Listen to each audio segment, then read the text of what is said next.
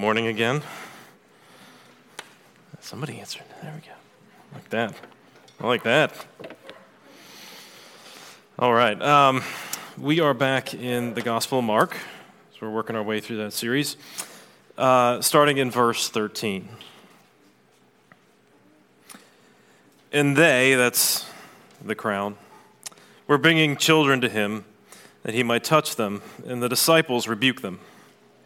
And when Jesus saw it, he was indignant and said to them, Let the children come to me. Do not hinder them, for to such belongs the kingdom of God. Truly I say to you, whoever does not receive the kingdom of God like a child shall not enter it.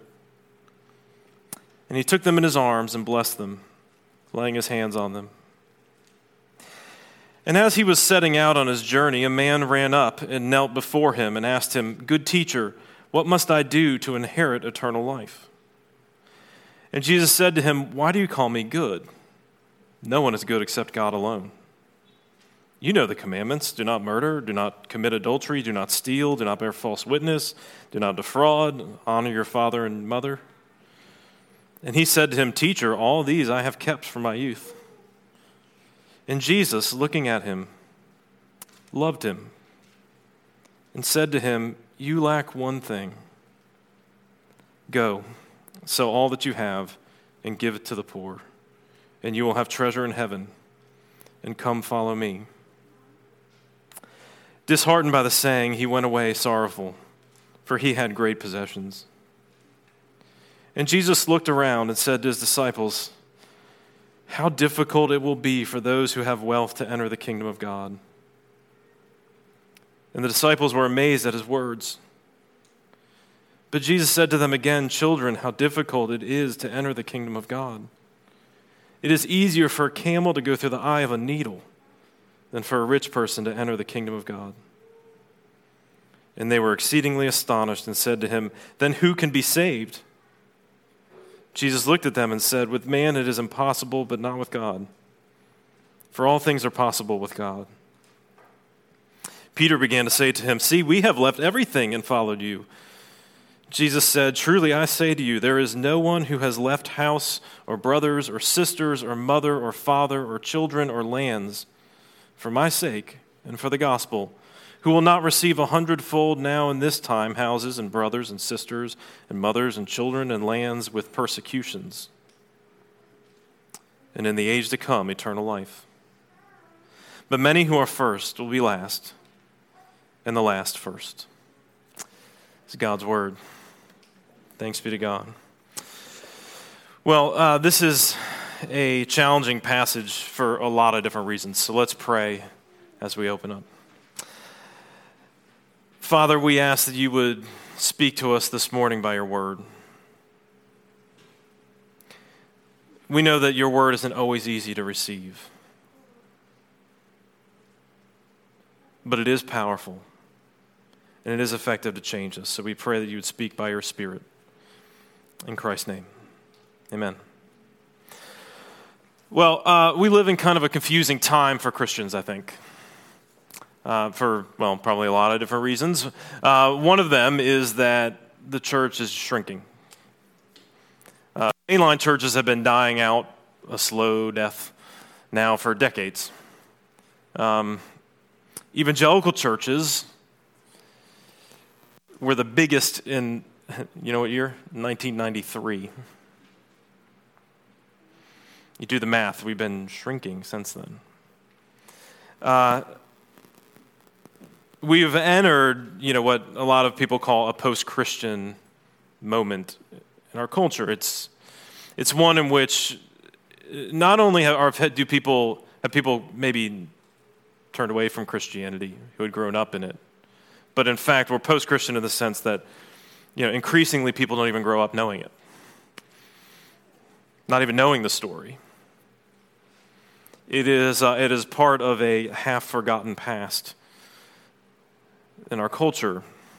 And, you know, that, that causes a lot of people in the church, certainly a lot of ministers, to bemoan what has been lost. But here's the thing there is an opportunity.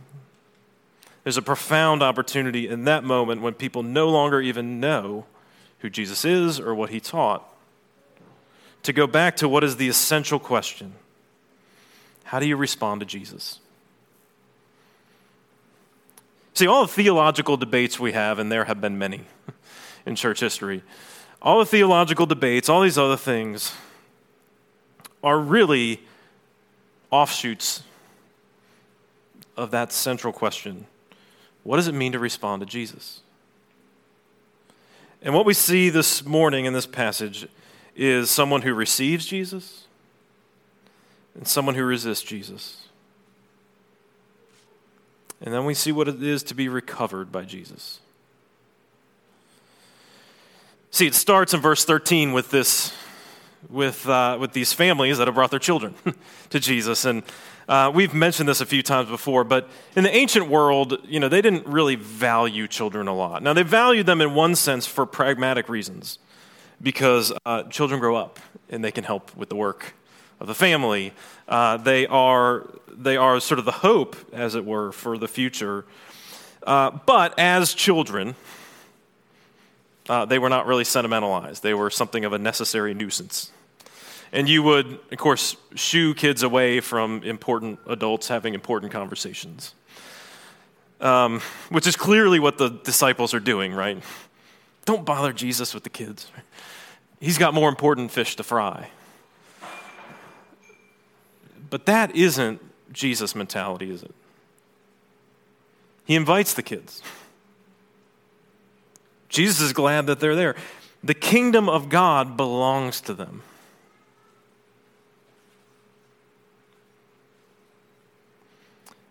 And more than that, if you want to belong to it, you have to receive it like they do. You have to receive it. This is the language of a gift given. And that's who it belongs to, right? They didn't earn it. I mean, this is one of the things that's clear when we're, when we're talking about children is we're talking about those who have not had a chance to earn anything. It is the absence of merit. They haven't done anything. I mean, I, you know, they haven't done anything to deserve to be in the kingdom of God. It is God's gift. And they belong because God is the one who has given it to them. It's a simple point, of course, but it's essential. It's worth st- stopping to ponder this, right? I mean, it's a thing received. The word for grace in the New Testament in Greek is charis, which means a gift. And we use the word grace, and that has a lot of, usually a lot of theological uh, implications to it, which are all, you know, good, but the heart of the word is just simply a gift. It's a thing God's given. It's huge. And the difference between a gift and a thing you achieve is huge. Now, I mean, it's fine to achieve things, right? To get uh, to be recognized, to be rewarded, to you know, certainly your wages when you're working, you want those. That's all fine, but the thing about what you achieve is it usually wears off. Doesn't last. And in fact, the people who achieve the most are often the people who are least satisfied with their achievements. This is what, you know, when you hear professional athletes talk about winning, right? I mean, what, what is, you know, what, what is left but, you know, they the next, the next championship. But they want, they can only keep going. But a gift is something different. Because a gift is something from someone who loves you or someone who's really important. Of course, in the case of God, it's both. A, a, gift matters because it is not something that you necessarily deserved. In fact, when we're talking about God, we're talking about those who don't deserve. This is why This is why the handmade gift of a child is so special to a parent, right? Because it means they were thinking about me. I poured all this time in them, and they actually think about me. Um, it's great, right? Because they were thinking about you. you're not, you know, you're not judging it against the artwork in a gallery, in a museum. It is the person who gave it that matters. I have hanging in my office a, a Harvard pendant. I didn't go to Harvard, but there for, for a long time with my students because all my students signed it, or a bunch of them did when I was leaving, and they gave it to me as a gift. And I hang it there because it's a you know because it was a gift from them, and it has all these names, right? And all behind all those names are all those stories of people I talked with and walked through challenges. Uh, I hang it there because it's a gift. What does it mean to receive the kingdom like a child? To receive the gift? It's worth stopping and think what would that possibly mean? Some of it's got to be wonder. Uh, have you ever seen a, a, a young kid on Christmas morning? There might be a stack of gifts with their name on it. But they get the first gift and they open it up, and if it's something, you know, it's like something they like, it's like, wow. And they completely forget about all the things that are there, right? They're caught up in the wonder of this awesome thing they just got. Uh, with, with young kids, Christmas morning takes forever. Of course, as you get older, it's like, all right, let's tear them all apart. You know, and then I don't want to talk to anybody in the family for the rest of the day. Uh, but that sense of wonder, right? Of knowing this, of receiving this thing. And, you know, especially when it's from someone you love, right? You're thinking about that person and how they thought about you. When we're talking about the kingdom, then we're thinking about, you know, it's a sense of wonder at the king. and a sense of wonder at his kingdom and what it all might mean. And and it's awesome too when, as kids really enjoy a gift, they get into it. Right? They get really obsessed with it. Uh, maybe the obsession isn't the right word. They contemplate. If you want a more grown up word, they contemplate it, right? They think about every little angle on it. You know, if it's a toy, right? I mean, they figured out everything about it because they spend so much time playing with it. If it's if it's something that they're if they're really into the subject, right? They you know, it's characters that they want to know. They reread the book over and over and over. You know, I'm a little jealous sometimes of my kids how much they're able to kind of reread books, and I wish I could go back and wish that kind of time. Of course, Dostoevsky takes a little longer than a board book, but I wish I could go back and reread more often than I do that if it's a subject, right, they get really into the subject. They want to know more and more and more about it. Whether, again, whether it's the characters, whether it's the author, whether it's the whether it's knowing all the different types of trucks that are out there. They get really into the subject, right? They, they want to contemplate it deeply. They want to think about it all the time. And they do, they talk about it all the time. And that's what it means to receive a gift, like a child. And that's why Christian maturity has in it a sense of growing backwards. It's a little bit hard to explain, but you know, Bob Dylan has a, a, a song called My Back Pages, which uh, he, he's talking about how he was you know, he was motivated by all these different causes, but then the refrain that he comes back to is, I was so much older then, but I'm younger than that now. Meaning he's had to learn that he wasn't always for the righteous cause. He didn't always understand it. And I think that that describes something of what it's like to grow into maturity as a Christian it, it doesn't mean that you forget all that you've learned or that you don't see clearly things that once were mysterious, but you do realize that you've only touched the surface. You've only skimmed it. You realize that there's so much more to learn. it's especially clear in how you deal with other people because you realize that there are possibilities that you can't see. Where you might have written them off. You realize that nothing's impossible with God.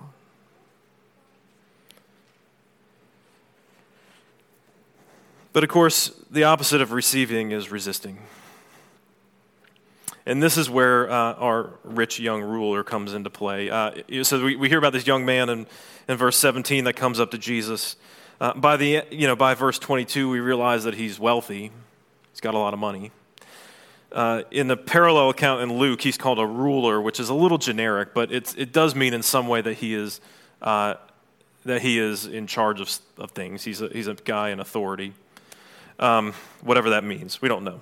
But he comes to Jesus and he asks this question Good teacher, what must I do to inherit eternal life? It's a funny choice of words, isn't it?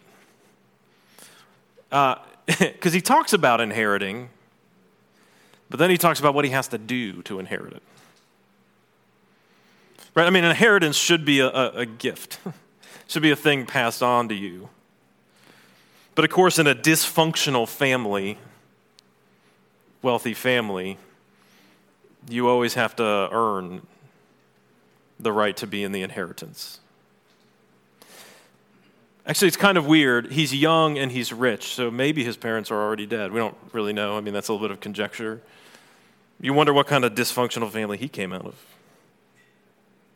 But he asks a question that is not unusual What do I have to do? Just tell me what I'm supposed to do. And Jesus, of course, notes right at the beginning, he, You called me good. But you know no one is good except Jesus, or except God. well, that's true too. But, the, uh, but no one is good except God, right? He's put, his, he's put his finger on what is going to be. He's given him the, the answers before the test, right? I mean, he's, he's like, you, you know, you recognize, right? That nobody's good except God. But of course, he doesn't pick up on what Jesus is getting at. And when Jesus says, You know the, you know the rules? You know what you're supposed to do? You, you memorized your Ten Commandments, you know the moral law. And he goes through, and this guy, of course, has the gall to answer, Yeah, I've kept all of that. Check. Got it done. Uh, huh. Now, there are times when Jesus takes an occasion like this and probes a little deeper. Oh, you honor your father and mother? Let's talk about the last conversation you had with them, right? I mean, you can think of the, the woman at the well in John 4, right, where Jesus tells her all the things she did wrong, right? And uh, I mean, there's, so there's uncomfortable occasions like that. But on this occasion, Jesus takes a different approach a curious one. He says, Fine. You know, it's as if he's saying, Fine, if you think you can keep the law, and since you asked me for something to do, I'll give you something to do. Go, sell it all, and follow me.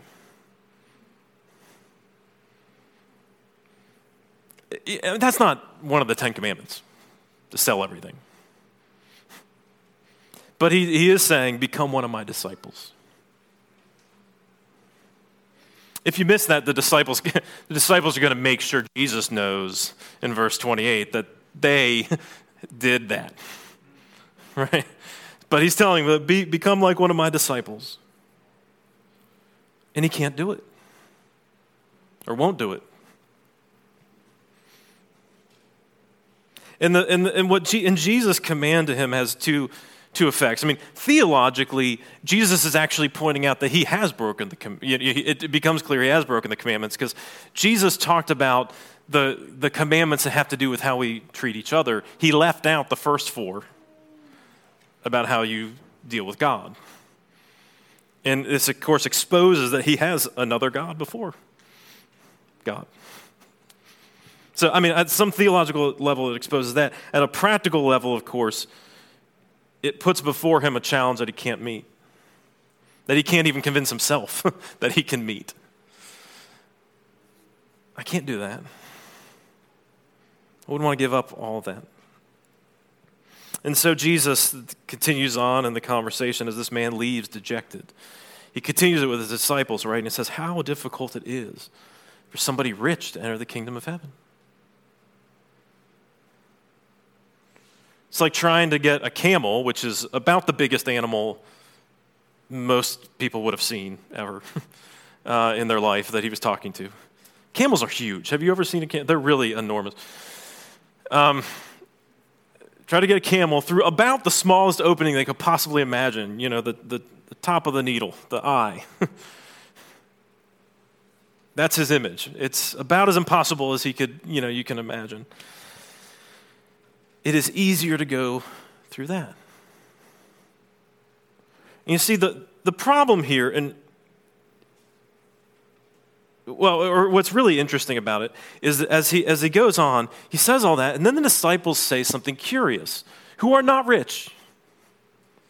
They say, then who can be saved? I would think that they would be like, well, good not to be rich then, huh? You know, like if it's so bad when you're rich, like you know, some consolation prize to those of us that are not rich, right? That it won't be so hard. But you see, what they realize is they realize that this guy, like, they actually, they, they seem to take, like Jesus, take for granted that maybe he really had kept the law.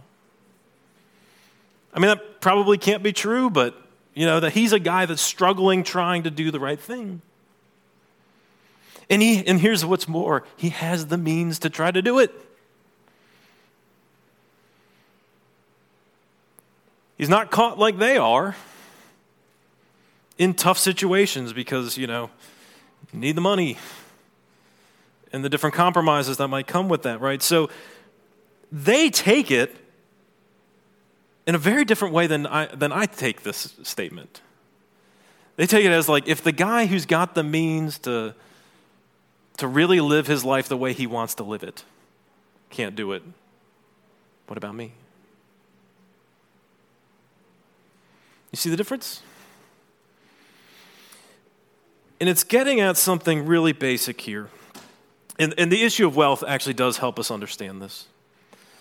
See, the Bible does say a lot about money, but what's interesting is it says different things about money. On the one hand, it says to, be, to have wealth is a blessing from God. And no one can argue the point, right? That it's, it's better to have some money than not have any money. You know, we're, we're all from different cross sections in terms of our, our, our wealth and our background, right? And we all kind of understand that. But it's fascinating that the New Testament in particular has a lot of hard things to say about when you do have money. Go to the beginning of James 5 if you want to.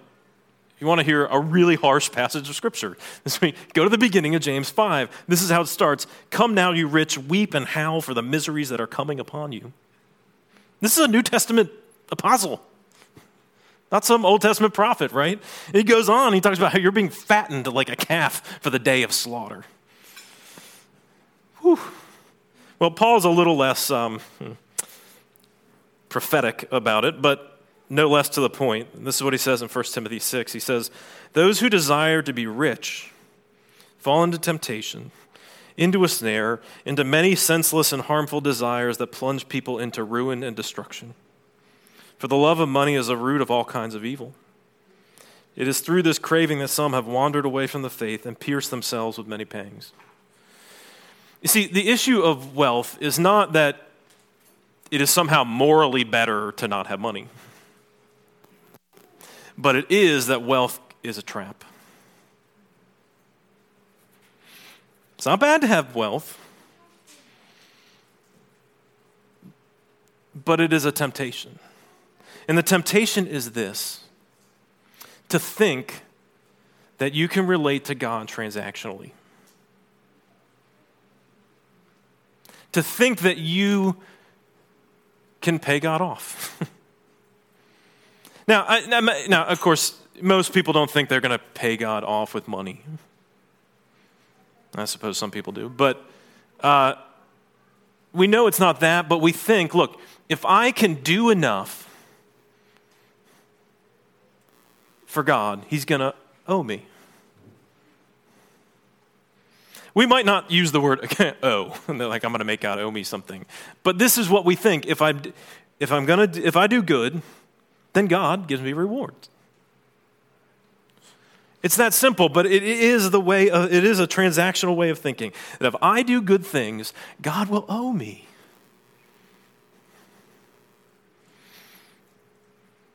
It is the delusion that I'm going to put God in the position of owing me.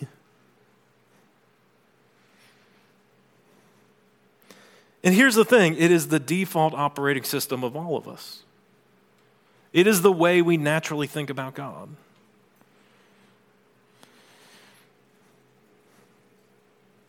And it has a 100% failure rate. It has never once worked. Yeah, even, even at the beginning, before sin entered the picture, Adam was told to obey and there would be reward for it. But, that, but Adam had already been made, he had already been given a gift. So even the, the covenant of works, as we call it, is in the context of something more than a transactional relationship. After sin, we fall into this all the time. All the time, thinking, I can be good enough. Eh, eh, okay, well, okay, well, maybe I'm not perfect, but if I clean my act up, maybe then God will accept me. If I get that aspect of my life straightened out, then maybe God will accept me. And the problem with that kind of transactional relationship is that it's soulless, it's loveless.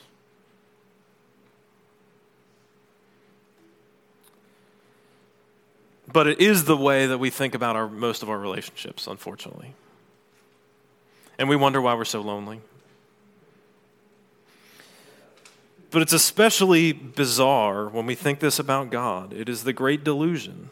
Because however we might couch, however piously we might couch that language, to think that we could somehow make God our debtor is a fool's errand.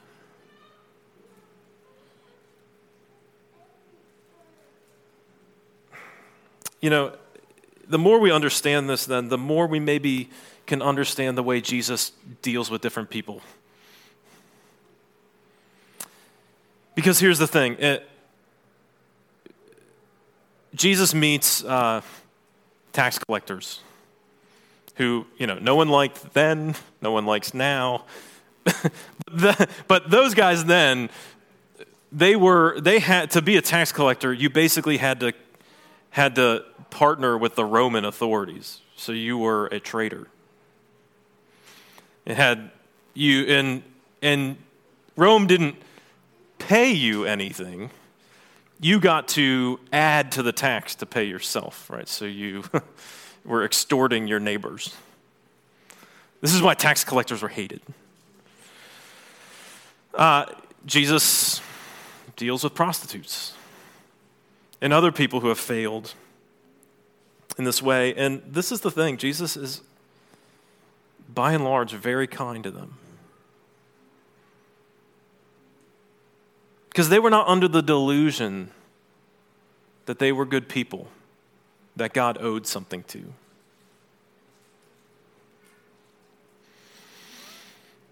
But the Pharisees, the religious leaders, the ones who thought, I've got this figured out. I know what to do, and God will reward me. Well, they were in the greatest danger, weren't they? That's why Jesus dealt with them so bluntly.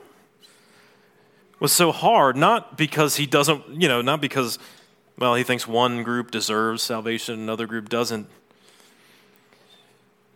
But he has to crack the transactional mentality of the Pharisees, the people that thought that they could be first.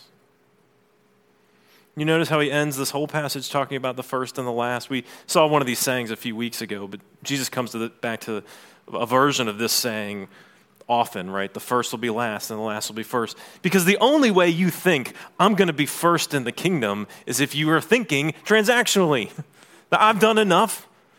I've earned enough. I've, you know, I've stacked myself up against all my neighbors and I'm a good person. You see, the person who thinks they're last is the person that actually thinks they've been given a gift. I'm just glad to be here. I can't believe I made it. right? I don't deserve to be here. I'm just glad to be at the party. I'm glad to be here for the good time. See, the person who thinks they're last is a person who knows they've received something from God. The person who thinks they're first thinks God owes them something. And so that question still lingers, though, right? Then who can be saved? And Jesus openly acknowledges that nobody's going to be good enough. If you approach God that way, you will never enter the kingdom of God. With man, it's impossible. But with God, anything's possible. Do you notice even how Jesus looks at this guy in verse 21? It's an important moment. Jesus, looking at him, loved him. And then gave him this nearly impossible command. That even when Jesus is trying to crack through the, the delusion of transactional, of transactional relationship with him, he does it in love. It is his love that animates the whole thing. And then, even in verse 28, when Peter speaks up to remind Jesus that they did exactly what he was asking this guy to do, and Jesus is admittedly sometimes hard on Peter. Here he is gentle. Truly I say to you that anybody who gives up all these things is going to keep giving them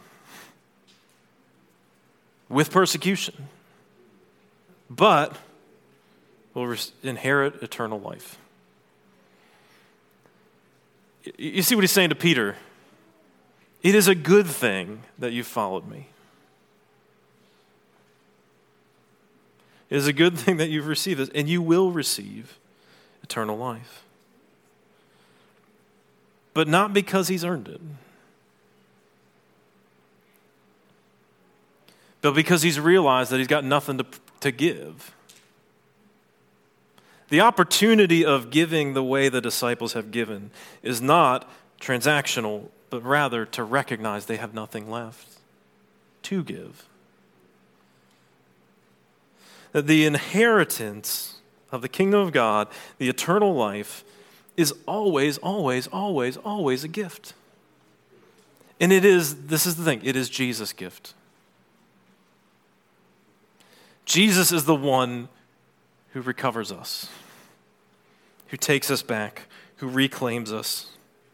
This phrase, eternal life, is, you know, throughout the New Testament in different places, and it's often misunderstood. It's often think, thought of in quantitative terms, right? That I'm just going to have, that, you know, I'm just going to have more life. And when we think about the promises of what it's like in heaven, it's just going to be more stuff.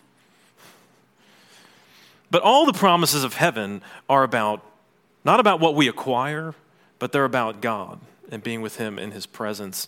And so eternal life is not merely about things continuing, but it's about a quality of life that changes.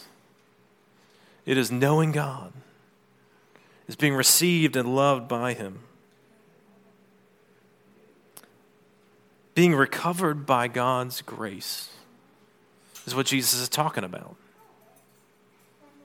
Being recovered by Him. And that's what is so hard about the transactional mindset, right? About thinking that I can make God owe me something, is because we don't want to receive the gift. Because we want to insist that we have to bring something to the table. But the more that we understand the gift is from Jesus and it is out of his loving heart, the more it decenters us. The more we realize this isn't about me. The kingdom of God is not about me and what I get. It is about what God has done. It's about what Jesus is doing in the world. It is about his world that he will bring about. So that, Jesus, so that God is not part of my story, but that I am caught up into his. And the gifts are profound, but they're always decentering. I mean, think about, you know, think about the personal change God brings, right? And we classify this in different ways theologically, right? One of them is justification. That's the big word to just say that Jesus' life is exchanged for yours.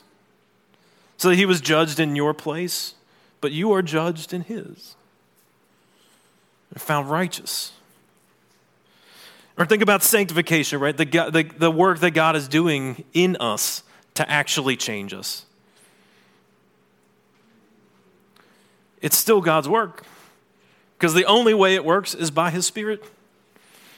Or glorification, the resurrection. You could do anything about your resurrection? No. Or think about the church itself, right? I mean, the corporate gifts that God gives.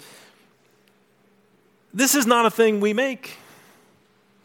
It's an absurd, it is an absurd idea.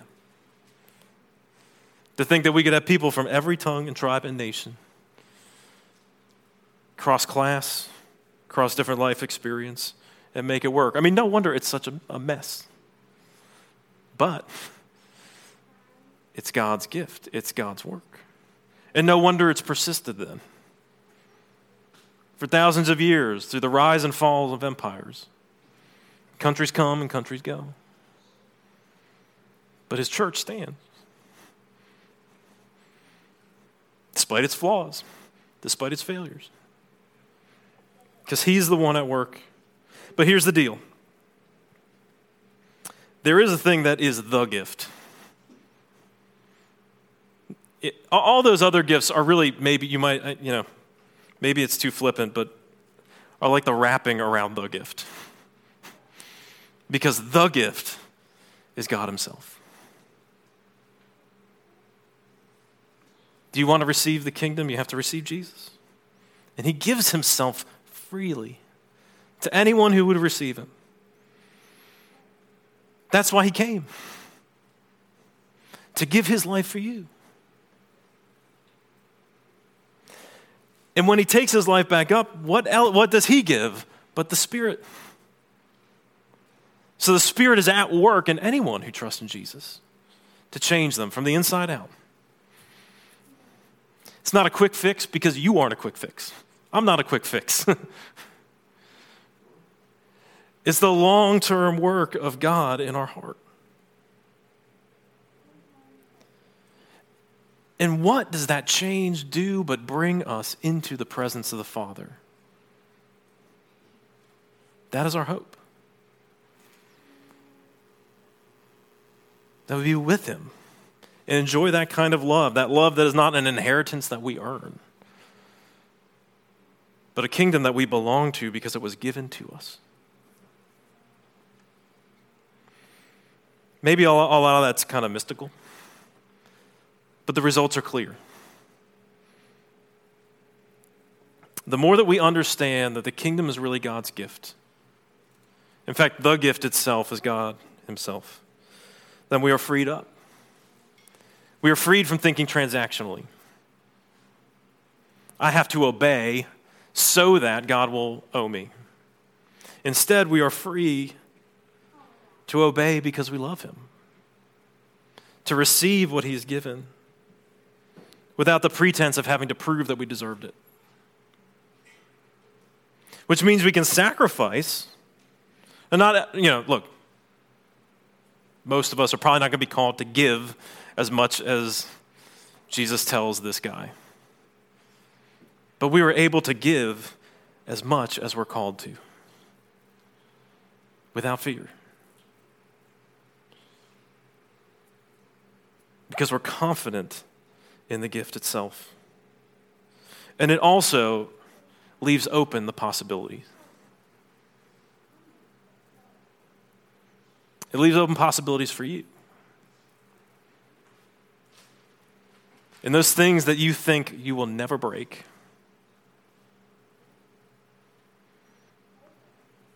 Nothing is impossible with God. In those others that you think are impossible, nothing is impossible with God.